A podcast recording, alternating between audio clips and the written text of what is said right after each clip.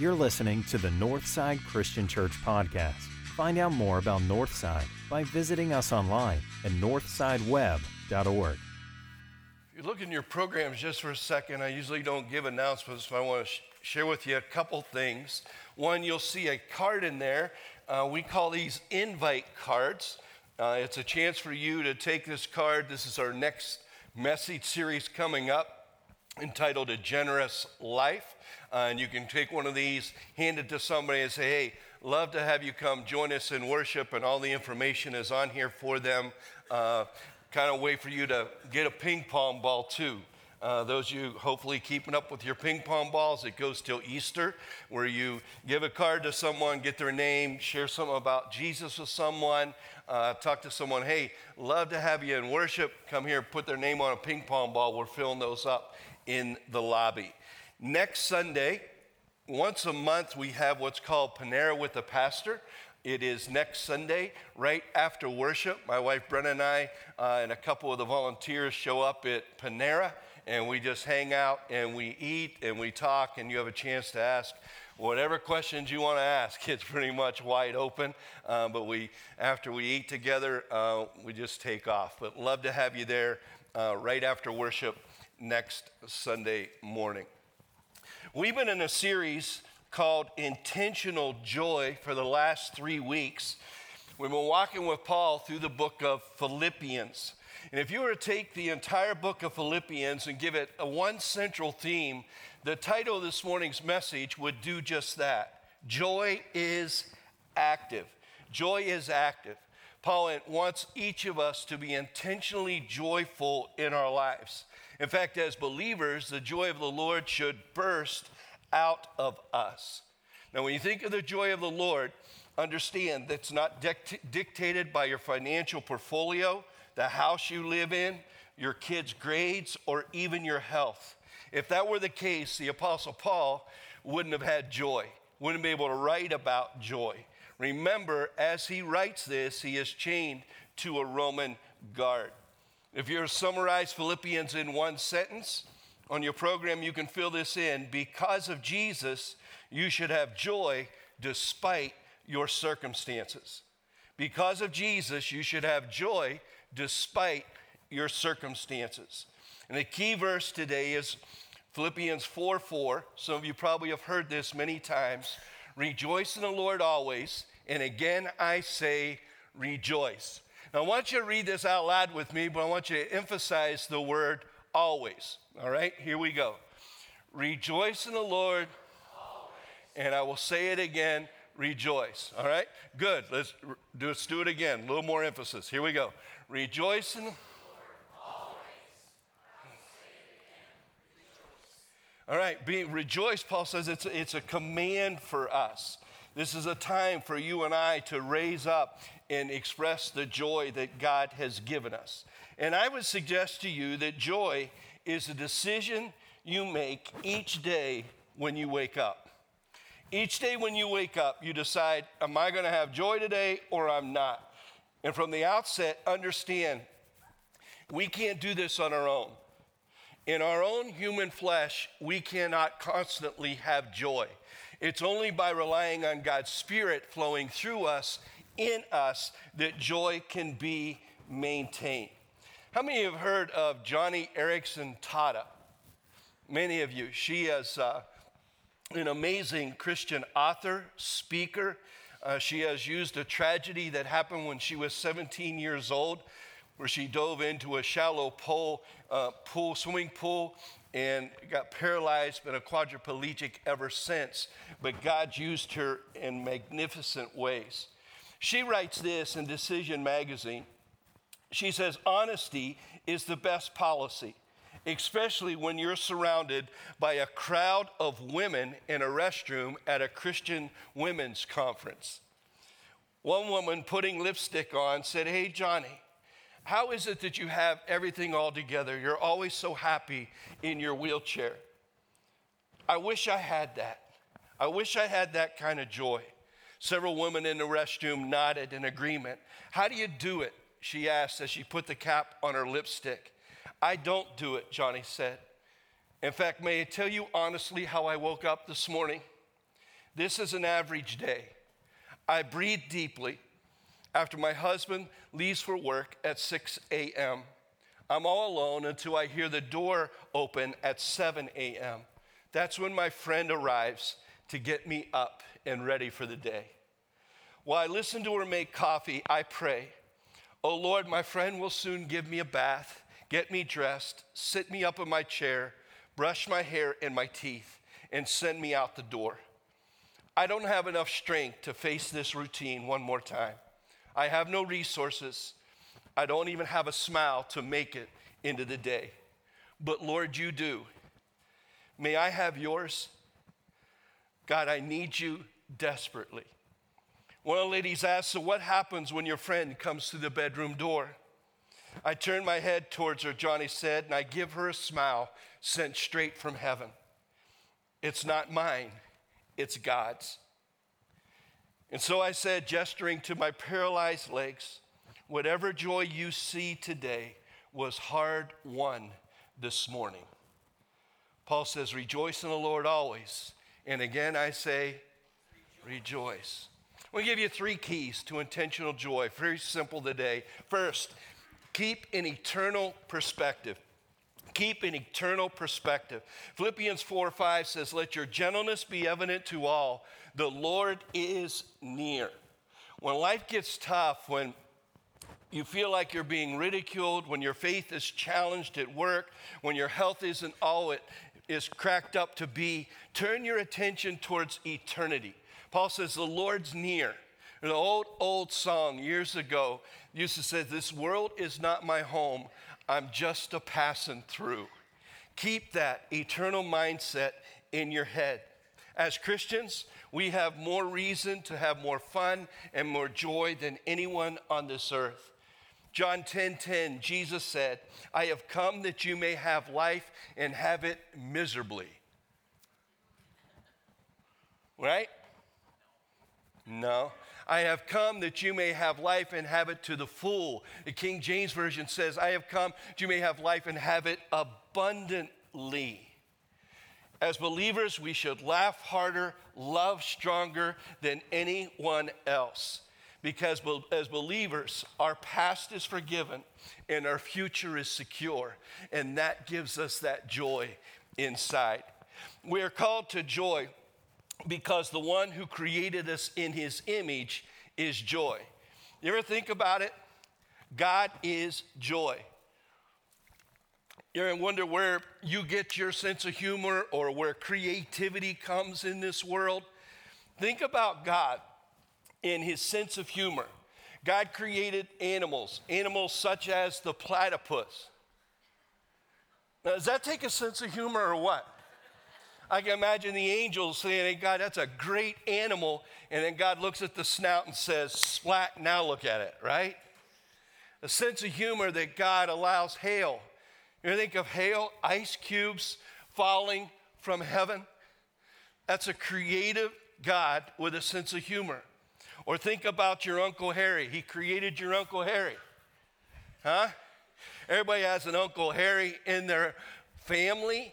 God has a sense of humor even when you look at the person next to you. Look at. Look at him. Now, God has a sense of humor, right? Yeah.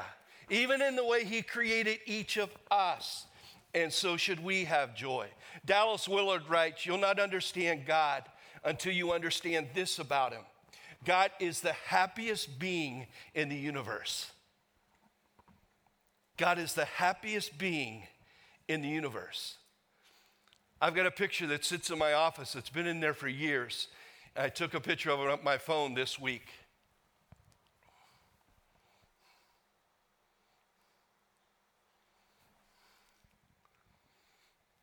Can you imagine Jesus laughing? When that joy kind of struggling inside of me, I just take a moment in my office and I look at that picture and I mean, God, you're so good. You're so good. He's a God of joy. We are created in his image. Psalms 118, 24 reminds us this is the day the Lord has made. Let us rejoice and be glad in it. Not yesterday was a late day the Lord made, not tomorrow is the day the Lord will make. today, right now, rejoice in the Lord always. Keep an eternal perspective. Second, express thanks and stop worrying. Express thanks and stop worrying. Philippians 4 6, Paul goes on, do not be anxious about anything, but in everything, by prayer and petition, with thanksgiving, present your requests to God. And the peace of God, which transcends all understanding, will guard your hearts and minds in Christ Jesus. I love the way the message paraphrases that. It says, Don't fret or worry. Instead of worrying, pray. Let petitions and praises shape your worries into prayers, letting God know your concerns. Before you know it, a sense of God's wholeness, everything coming together for good, will come and settle you down. It's wonderful what happens when Christ displaces worry at the center of your life. Paul gives us a tip for overcoming worry, anxiousness, and it seems pretty simple but it works. Pray. Stop and pray. And the peace of God will come and settle you down. Notice Paul says in verse 6 that we should offer these prayers with thanksgiving. Ungrateful people are the most miserable people in the world. Ingratitude is a joy stealer, a joy sucker. It'll suck the joy right out of your life. So when you present your request to God, when you pray to God, pray in thanksgiving. You say, Lord, I know my boss is harsh on me sometimes, but I thank you that I have a job. I thank you that I have a job. God, I, I know, you know, that my family and friends, you know, my family cares about me. I don't always see it, but God, I know they do, and I thank you that I have a family. God, even though I don't feel it, I know they're there. Thank you, Lord, that I have health, even though I have aches and pains, at least I'm breathing today. God, thank you that I'm here. Thank you, Lord, for you fill in the blank. In fact, I want to take just a moment in silence and let you offer up a prayer of thanksgiving to God, whatever it would be. Let's just spend the time, just in your mind, in your heart, offer up thanks to God for something in your life.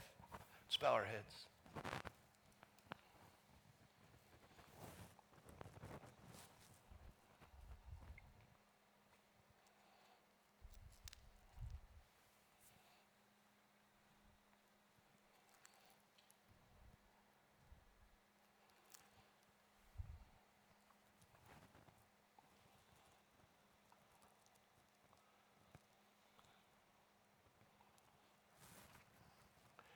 Let your petitions and praises shape your worries into prayers, letting God know your concerns.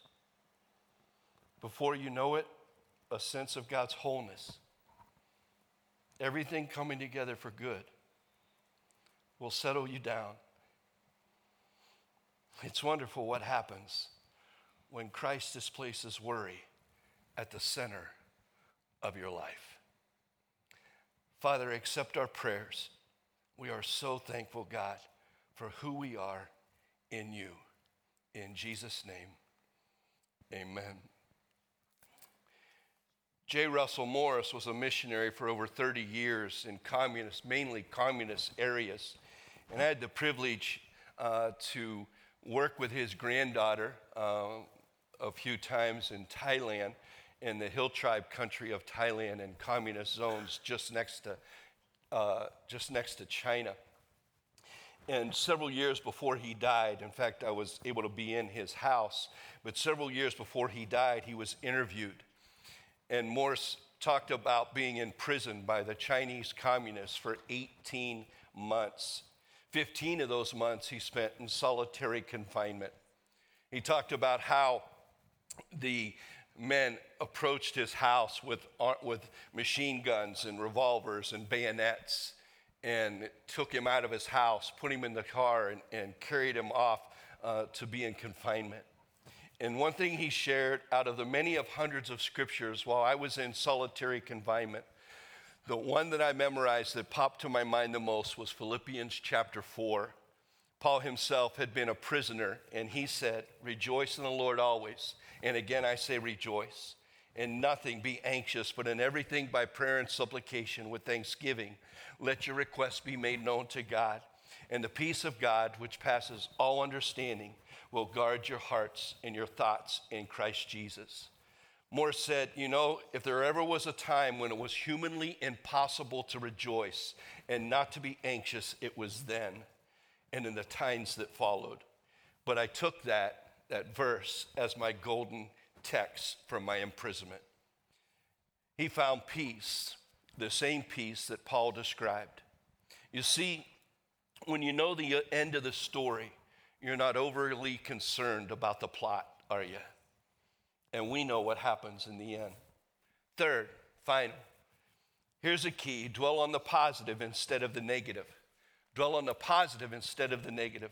Philippians 4 8 says, Finally, brothers, whatever is true, whatever is noble, whatever is right, whatever is pure, whatever is lovely, whatever is admirable, if anything is excellent or praiseworthy, think about such things.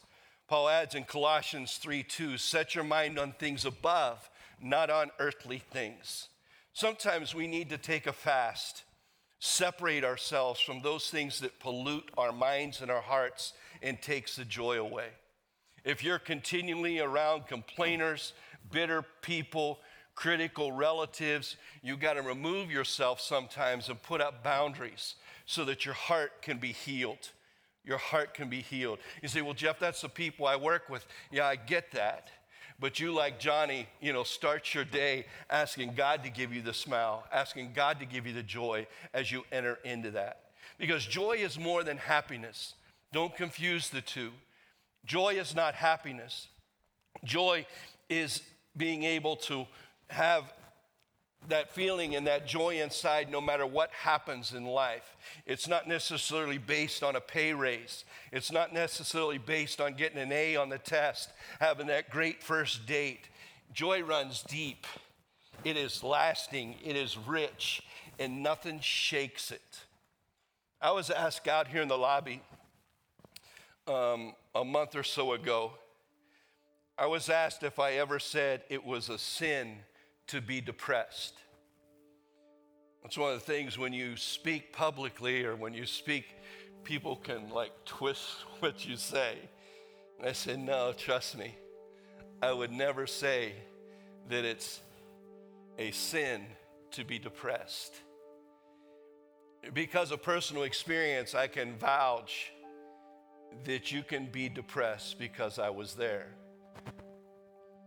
Back in 2002, I'd been in full time ministry for over 20 years. And at that point, uh, I was serving in a church, and God blessed, and we grew like crazy because of God's presence there. But it grew faster than I could move. And thus, the pressures of that uh, weighed on me emotionally and physically as well. So much so that I had to approach the elders. The church is in Greenford, Ohio. I had to approach the elders and say, guys, listen, I, I, I can't do this. I, I, can't lead like this. I can't take it where you want it to go. I, I can't, I got to back out. And they said, whoa, whoa, whoa, whoa. No, you're not going nowhere. You take all the time you need to heal, and you come back when you're ready. Well, I was out of the leadership position and I was out of speaking for two months trying to figure out what God was up to. I'll read you just a portion of the letter that I shared. And I do this because this subject that we're talking about today is real. And it kind of set me on edge when I was asked, Did you say depression is not a sin or is a sin? No, it's not a sin. Here's the letter. I have spoken to you on the need for each of us to have one on one encounters with God. Times where God literally takes us in his hands and molds us and makes us into who he desires us to be. Well, sometimes God has to allow us to hit a wall, so to speak, to get our attention. This is exactly what happened to me. God has used my physical and emotional condition to get my attention. In doing so, He's molding me into a better servant leader of His. I have always been one who runs on my energy, my drive, combined, combined with my type A personality, perfectionist personality. And that's the cause of my current depression and physical state. Basically, what I need now is time time to renew and recover in God's presence. I want you to know I have never wavered or will I ever waver in my faith and devotion to God and His call on my life. My one major life statement is I want to make a difference with the one and only life that God has given me.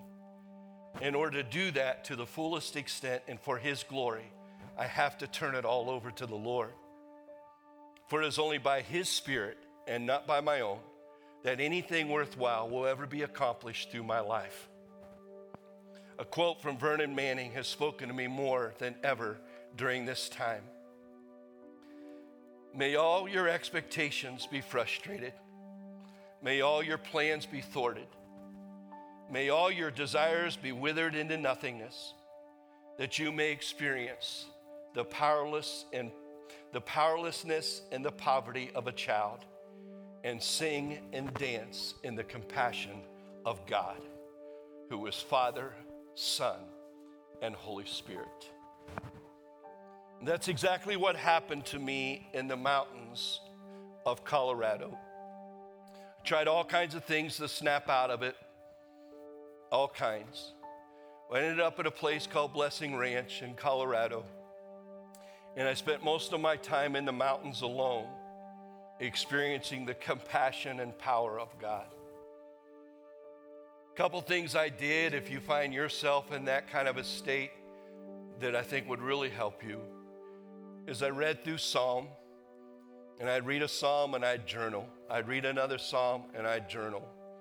Fill up two, filled up two legal pads full of stuff. And I read a book by Jeff Walling called Daring to Dance with God. Upon doing that, I also spent a lot of time in prayer. I'd climb up a mountain. I got some picture of mountains just so this isn't actually it. I couldn't find it. But it's much like the mountain that's the top peak up there. Right where I stayed, there was a mountain called Red Nose. It was called Red Nose because it looked like a nose, and when the sun hit it, it would just be all red. But I would get up before the sun would come up and all by myself in the darkness, I'd hike my way up to the top of Red Nose. And for a week, I did that. Every morning, I'd hike up to the Red Nose and I'd sit up there and wait for the sun to rise. Actually, this stick came from Red Nose. And it sits on my shelf in my office as a physical reminder of God's compassion and God's power that can take us from the depths of depression and raise us above it because joy never leaves. When you have Jesus Christ in your life and in your heart, you just need to embrace it and embrace the compassion of God and allow Him to take you where He wants you to go. Psalms 30, verses 11 and 12 says this you turn my wailing into dancing. You remove my sackcloth and clothe me with joy, that my heart may sing to you and not be silent. O Lord my God, I will give you thanks forever. Stand with me. Let's read that together.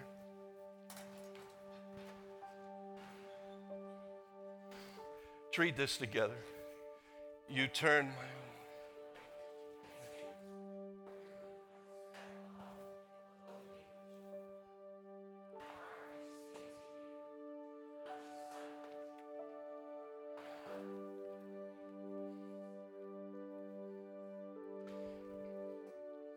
I don't know where you are this morning, I don't know where your heart is. But I can tell you this as I stated earlier, on our own, in this life, we can't make it. There's no way. It's only by the power of God and His Holy Spirit in us that joy can be maintained. And so this morning, if you're here and you don't have a relationship, a personal relationship with the one who created everything we see, including you, if you don't have a relationship with God through His Son, Jesus Christ, I'd love to talk to you about how you can do that today. That's why we're here. That's why we're doing what we do. That's why each and every one of us exists to take as many people with us to heaven as we possibly can. That's what this life's about. Let's pray. Father, thank you so much for your presence in this room. God, thank you for every life that's here, every heart that's here. And God, this life can be so tough. It can beat us up, it can spit us out, it can beat us up, spit us out again and again. But God, may we never lose faith. God, even though we may get discouraged and we may even get depressed, God, may we allow ourselves to be consumed with your word, consumed with your compassion and your presence, God, so that your joy never goes. For God, it is so deep, it is so rich, and it is so lasting. And God, if there's someone here that doesn't know what I'm talking there, then they've never experienced a true relationship with your son. And God, I pray they do that today before they leave this place. We pray this in Jesus' name. Amen.